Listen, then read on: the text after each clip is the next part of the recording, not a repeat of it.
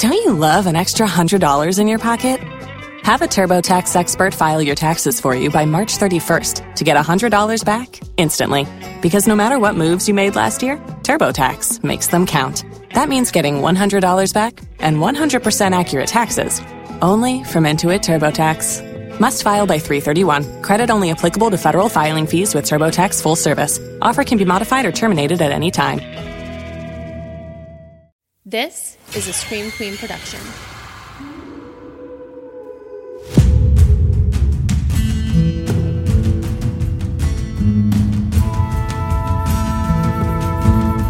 I'm Jen Carpenter, and this is So Dead Podcast. Happy True Crime Tuesday. Who's ready for some dead time stories? It's Halloween week, which makes me so happy, but also kind of sad because my favorite time of the year is almost over. Although, as I have explained to you guys many, many times, it's always Halloween for me. Every day is Halloween, especially now with my creepy little bookshop nestled in a building with several other creepy little shops. It is all horror all the time. Horror, not horror. I know I'm bad at that word. Blame the Michigan. Anyway, for normal folk who aren't obsessed with the macabre, this is just the time of year to tell ghost stories, to scare each other with urban legends, and there's one from a small Michigan town that's truly terrifying because it's all true. Oscoda is a quiet little Lake Huron beach town located in northeast Michigan. If you're looking at the mitten, think like the upper part of the index finger, I guess. Uh, with a population that never gets much higher than a thousand, it's the kind of place where everyone knows everyone, which makes what happened there all the more shocking. October 31st, 1969 was an eventful day in Oscoda. First of all, can we just all agree that Oscoda, Oscoda is the most Michigan word you can say? Like, even if you aren't from Michigan and you don't have that dreaded Michigan accent, you're still going to sound like you're from Michigan when you say a word like Oscoda. So, October 31st, it was Halloween, obviously, which meant costumes and school parades. I fucking miss school parades so much. I liked being in them when I was little. I loved going to them when my kids were little. I miss them. Someday, my kids are my kids are grown now, so within like the next decade there'll probably be grandkids and school parades will come back. Hurrah. That was really nerdy. Sorry. so, parades, trick or treating for the kids, and then, of course, parties and underage drinking for the older kids. But it was also homecoming, which means there was a football game, a parade, that whole crowning of the king and queen thing, maybe a dance, who knows? I didn't see a dance mentioned in any of the articles, but there was a lot of stuff not mentioned in these articles that I used for this story. Lots going on. So people were excited when they woke up that morning. But things went sideways pretty quickly. That afternoon, a bomb threat was called in to Oscoda High School, and by that evening, two local girls were missing, never to be seen again. Pamela Hobley, who went by Pam, was born May 24th, 1954. She was raised by a single mother and was close with her mom and her siblings.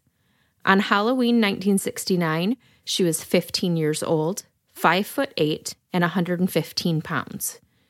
That's really tall and really skinny. She was a lanky gal. She had hair so dark brown it almost looked black, and she had big, intense brown eyes. She was known to have a rebellious side. She drank, smoked weed, skipped school, and was so serious about her boyfriend that the two had recently gotten engaged at 15. She was 15. That's crazy to me. But it, I mean, it was the 60s, right? That morning, Pam dressed in a plaid skirt, a blouse with ruffled sleeves, a white faux fur coat, and white knee socks with wedge heels. If that is not an outfit that screams 1969, I genuinely don't know what is. She went to school, attended her classes, and was looking forward to both the homecoming game and the Halloween party that she was planning to attend with her fiance that night. She promised her mom she'd be home right after the party, but she was known to play fast and loose with her curfew. It was just a normal day for Pam in little old Oscoda. Until the bomb threat. Patricia Spencer, who went by Patty, was nearly a year and a half older than Pam. She was born January 10, 1953, and was a bit more straight laced. She followed the rules, got good grades, and was close with her family. On Halloween 1969, she was 16, 5 foot 3, lot shorter, 125 pounds, with blue eyes and light brown hair. That morning, she dressed in a brown knit sweater with a matching skirt, a gray and green plaid jacket, wedge heels, and a necklace sign with a peace on. No, nope. Not a necklace sign, a necklace, just a necklace, a necklace sign, a necklace with a peace sign on it. Again, how 1969 can you be?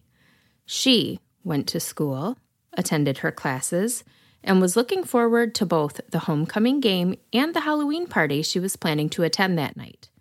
The same Halloween party Pam Hobley was going to. It was about 2 p.m. when the bomb threat was called into the high school. Everyone was ushered outside, and then once the all clear was given, students returned to class to finish out the day. But not Pam and Patty. They were spotted walking away from the school down River Road toward Oscoda's business district in their little plaid and fur coats, skirts, and chunky heels. One would assume that they weren't planning on being gone long as they left their purses, money, IDs, and backpacks in their lockers. Pam's fiance was pissed when she didn't show up to homecoming, but that anger turned to genuine concern when she stood him up for the Halloween party she'd been so excited about. He tried calling her house, but her mom was out trick or treating with her little sisters. When Pam's mom returned home, she had several messages on her machine from Pam's fiance, and she immediately knew something was wrong.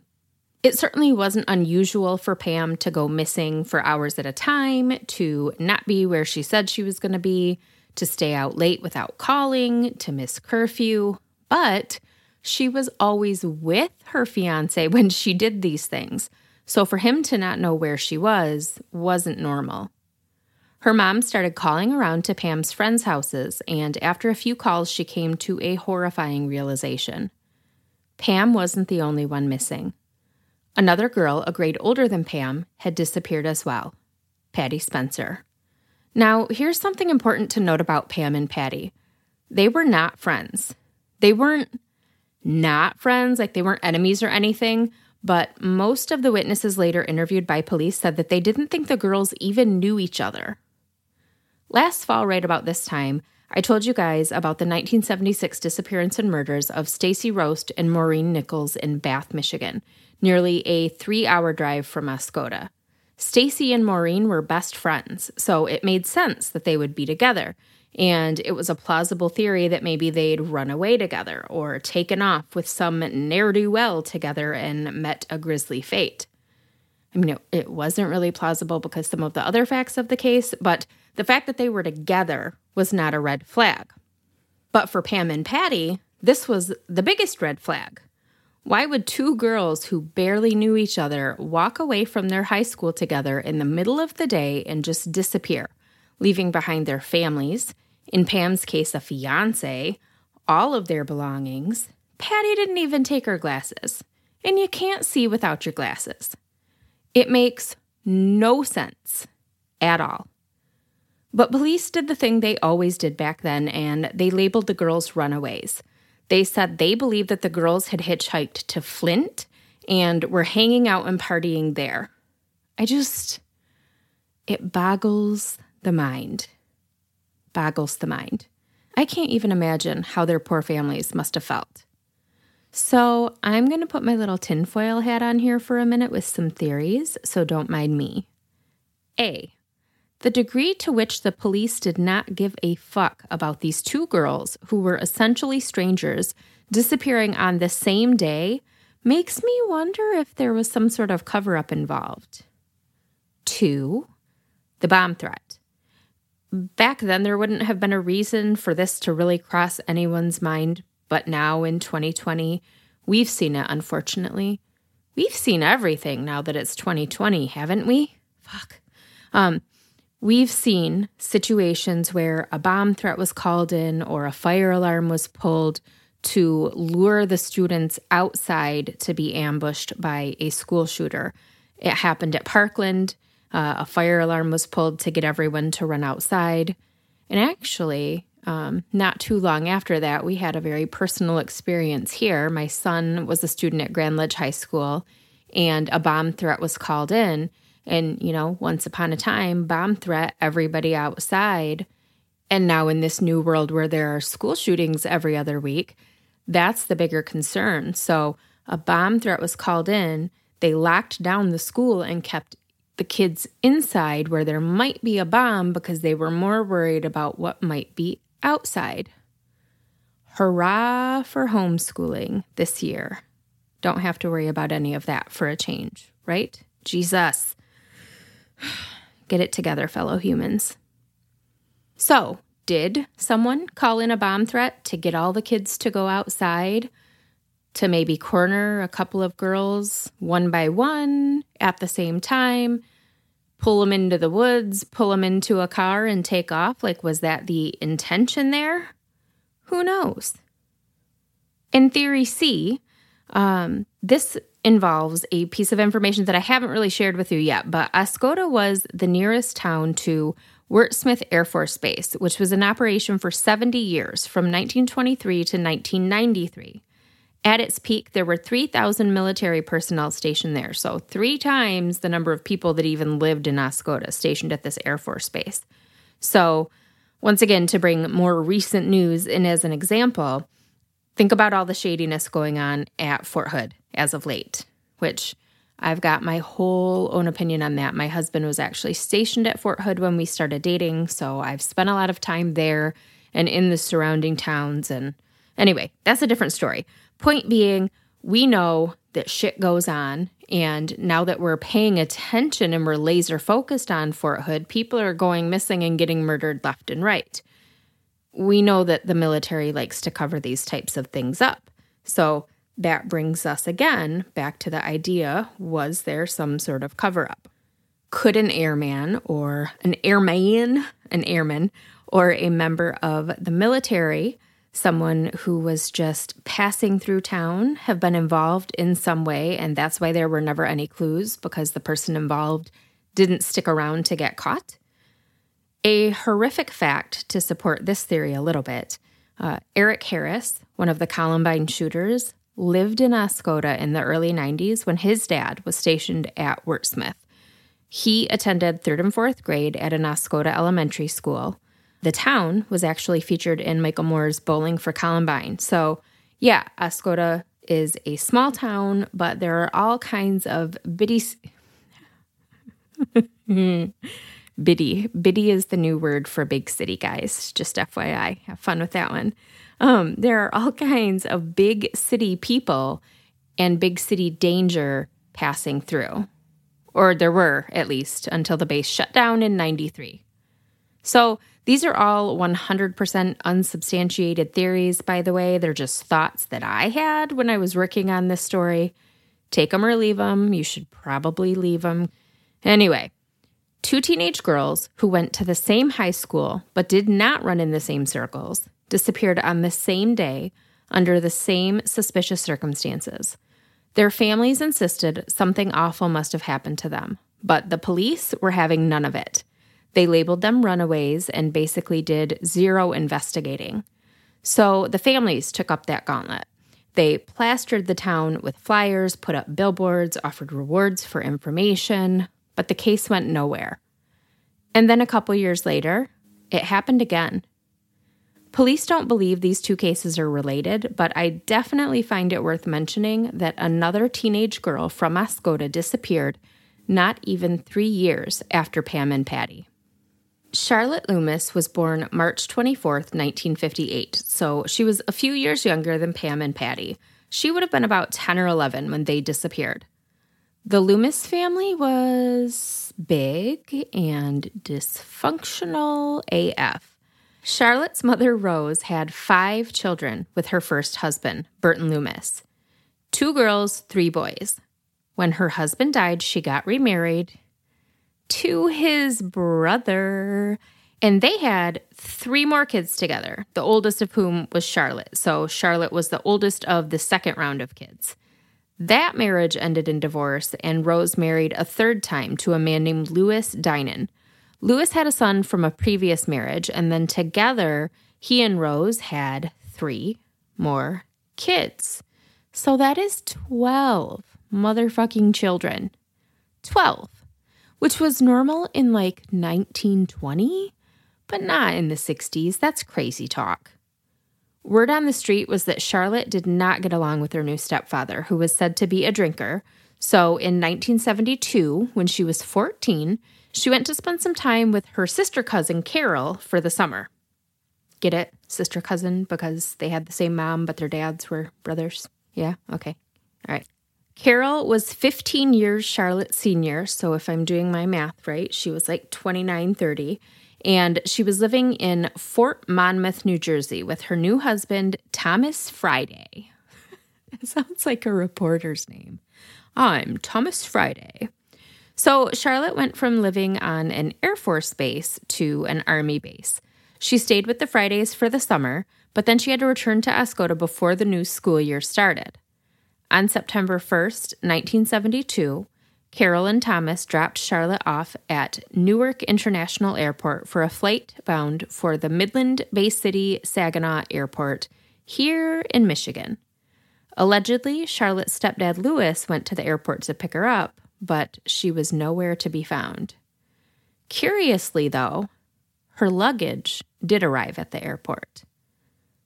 Like Patty and Pam, Charlotte was classified as a runaway, although her case was slash is being handled by the Eatontown, New Jersey Police Department because that's the last place she was seen. So different police departments handling the cases. All of the girls, though, from the same tiny town, all classified as runaways. Charlotte's family never seemed too interested in finding her, but they did hurl a lot of accusations back and forth. Charlotte's parents accused her older sister Carol of hiding her, of dropping her luggage off at the airport. So that would doesn't make a lot of sense if you've started flying, you know, post 9/11, but pre 9/11 airports were like the wild wild west. People were just all over the place. You could walk right up to the gate. You could walk onto the plane to give your kid one last hug. It was madness. So, it was plausible then. It wouldn't be now, but back then, you absolutely could check luggage in under someone else's name. You could probably even have checked in under someone else's name and nobody would have paid any attention.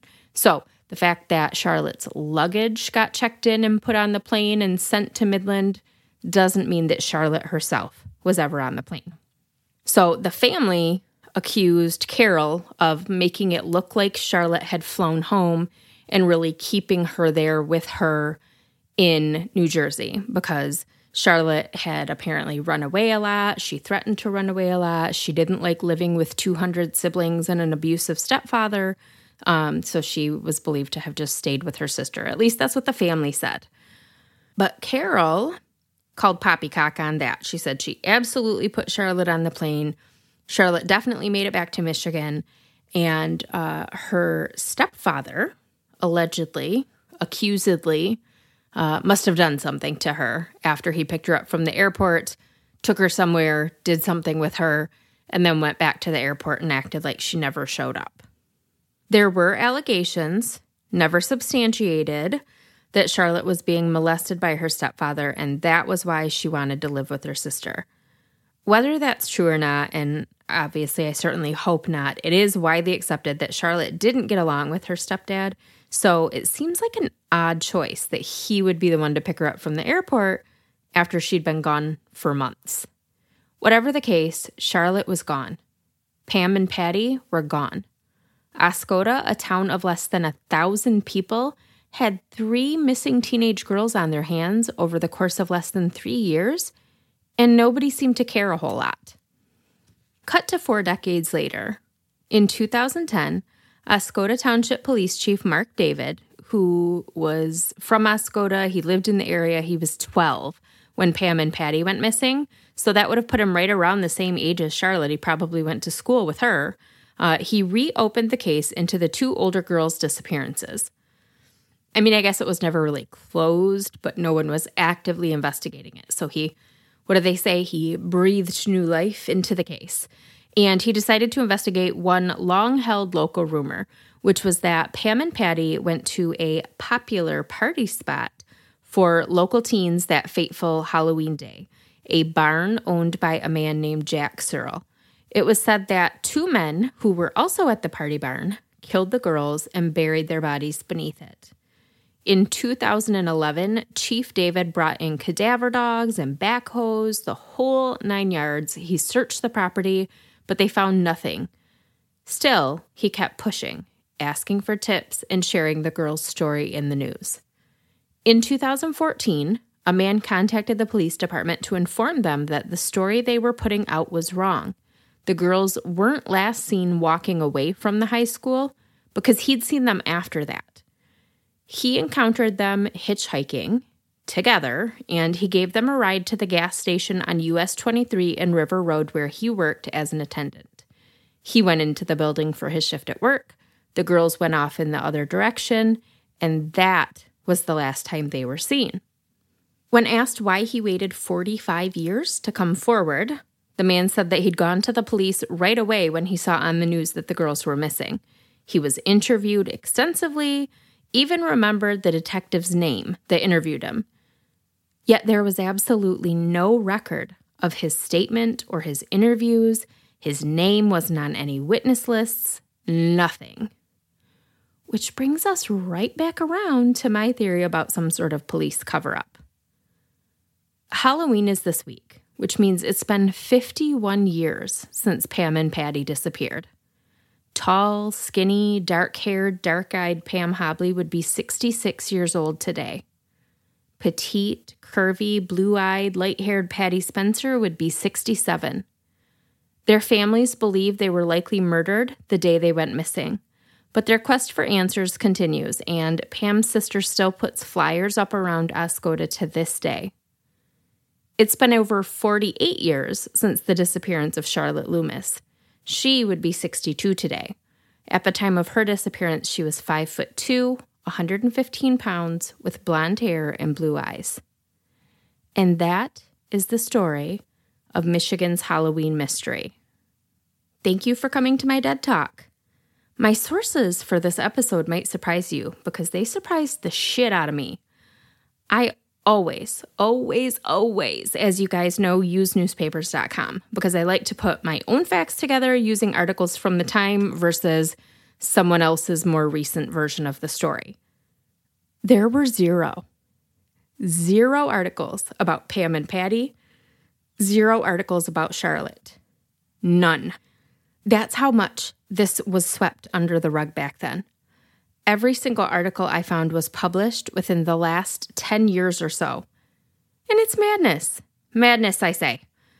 I did get some information from Wikipedia. I got some stuff from the Doe Network, the Charley Project, and a website called Whereabouts Still Unknown. You can find a full list of resources on the So Dead page for this episode on the website. I know this has been a bit of a short episode, you guys, and I am super mad about it because we're talking about not one, not two, but three missing girls. There was just so little information out there, I didn't have a lot to go on. Do better, Oscoda. Not like, okay, calm down if I've got any Oscodan, Oscodian listeners. Not Oscoda today, because it seems like the current police chief, he's on it. He's committed to bringing whatever peace he can to these families. But if someone could like hop in a time machine, travel back to 1969 and knock that fucking police chief upside the head, it would be greatly appreciated.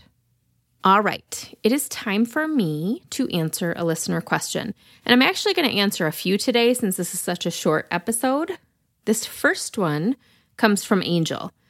She asked me a question that I actually get asked all the time, so I've been putting this one off because I've yet to figure out a good way to answer it. The question is why are we as a group so obsessed? no. She didn't typo it. I typoed it with my voice. Um, why are we as a group so obsessed with true crime? I don't fucking know, Angel. I don't know.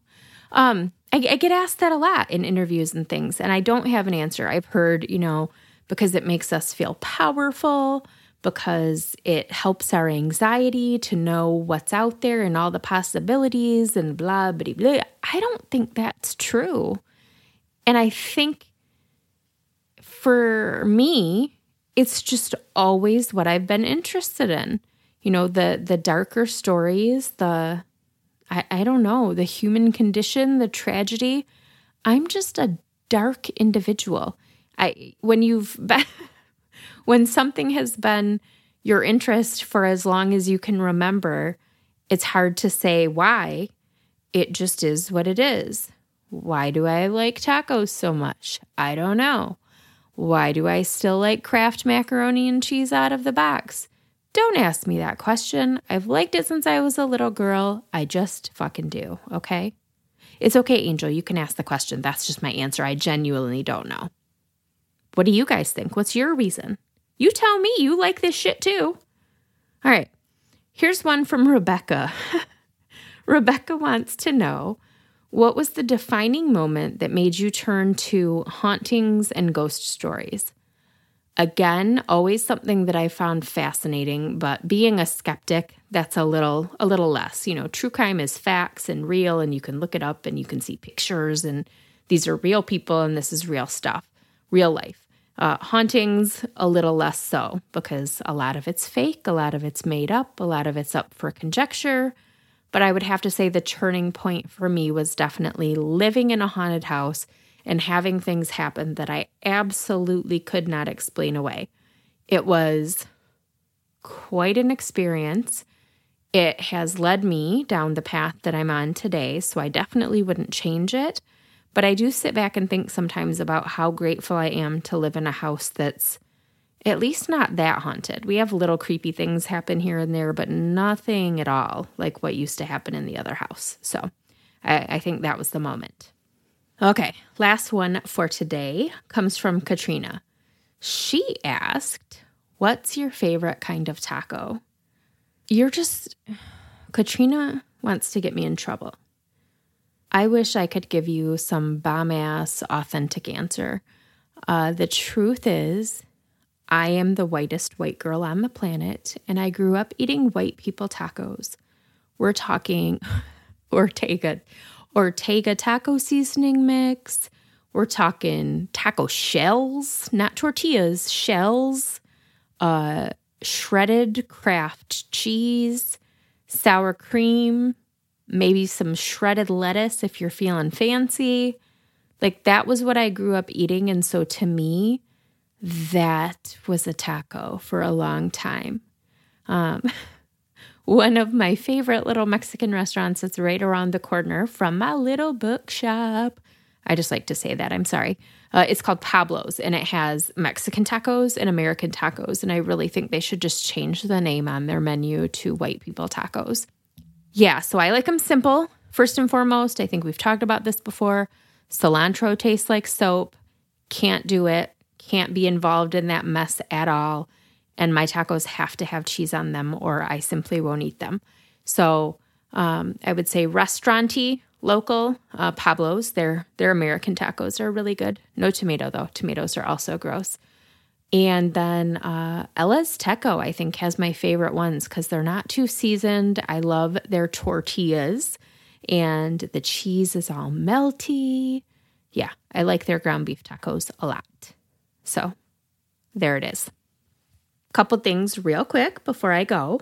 My newest adventure, Dead Time Stories, True Crime, and Other Books, is officially alive and kicking. It is a Michigan centric true crime and paranormal bookshop in the heart of Old Town. It's a part of Thrift Witch's Dark Art Market, and it's located on the lower level at 1219 Turner Street in Lansing. Hours are Friday and Saturday from 12 to 7 and Sundays from 12 to 5. This weekend is the last weekend that I will be there full time. After that, it'll be kind of hit or miss. I'll still be there most of the time, but I do still have a day job to tend to, so I can't be there all the time. So, my suggestion to you, listening ears on, if you're planning to make the trek from afar to visit the shop, uh, feel free to send me a message, ask me if I'm going to be there on the day that you're planning to come. I really don't want anyone driving from, say, Oscoda and then being pissed that I'm not there. Also, if you're from the Lansing area, you are familiar with the Top of the Town contest run by City Pulse. You like how I'm just telling you that? You are familiar with this. That was supposed to sound a little bit kinder, like, hey, you're probably, no. Um, you guys have probably heard of it. Top of the Town. Final round is right now. So it's the top five vote getters from round one in this final SmackDown, best of the best. I guess top of the town would be a better term for it. That's why they call it that, right? Anyway, voting is underway. So Dead made the top five for best local podcasts in the best whatever category. Category. Uh, let's just keep it moving. Uh, a Festival of Oddities made it into two categories, both also under best whatever uh, Best Local Art Festival and Best Local Event slash Festival. And Demented Mitten Tours made the top five for Best Haunted Attraction under the Best Hangouts category. So, one for Demented Mitten Tours, one for So Dead, two for a Festival of Oddities. Uh, if you just Google City Pulse Top of the Town, it should come right up for you. You can vote in as many or as few categories as you like but I would appreciate it if you would just take a few minutes and go vote for So Dead.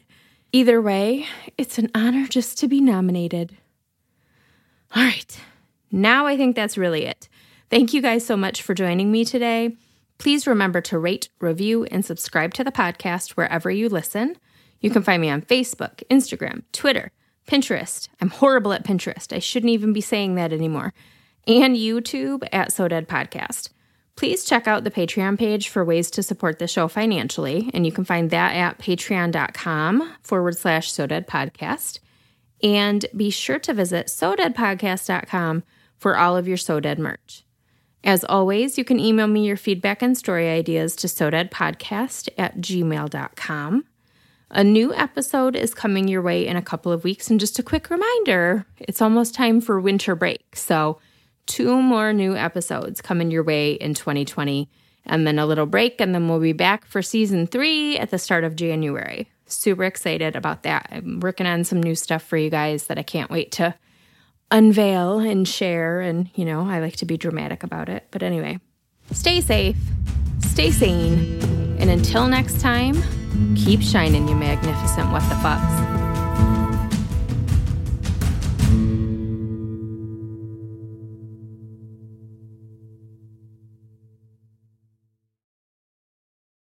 Waiting on a tax return? Hopefully, it ends up in your hands. Fraudulent tax returns due to identity theft increased by 30% in 2023. If you're in a bind this tax season, LifeLock can help. Our U.S. based restoration specialists are experts dedicated to helping solve your identity theft issues. And all LifeLock plans are backed by the Million Dollar Protection Package. So we'll reimburse you up to the limits of your plan if you lose money due to identity theft. Help protect your information this tax season with LifeLock. Save up to 25% your first year at LifeLock.com slash aware.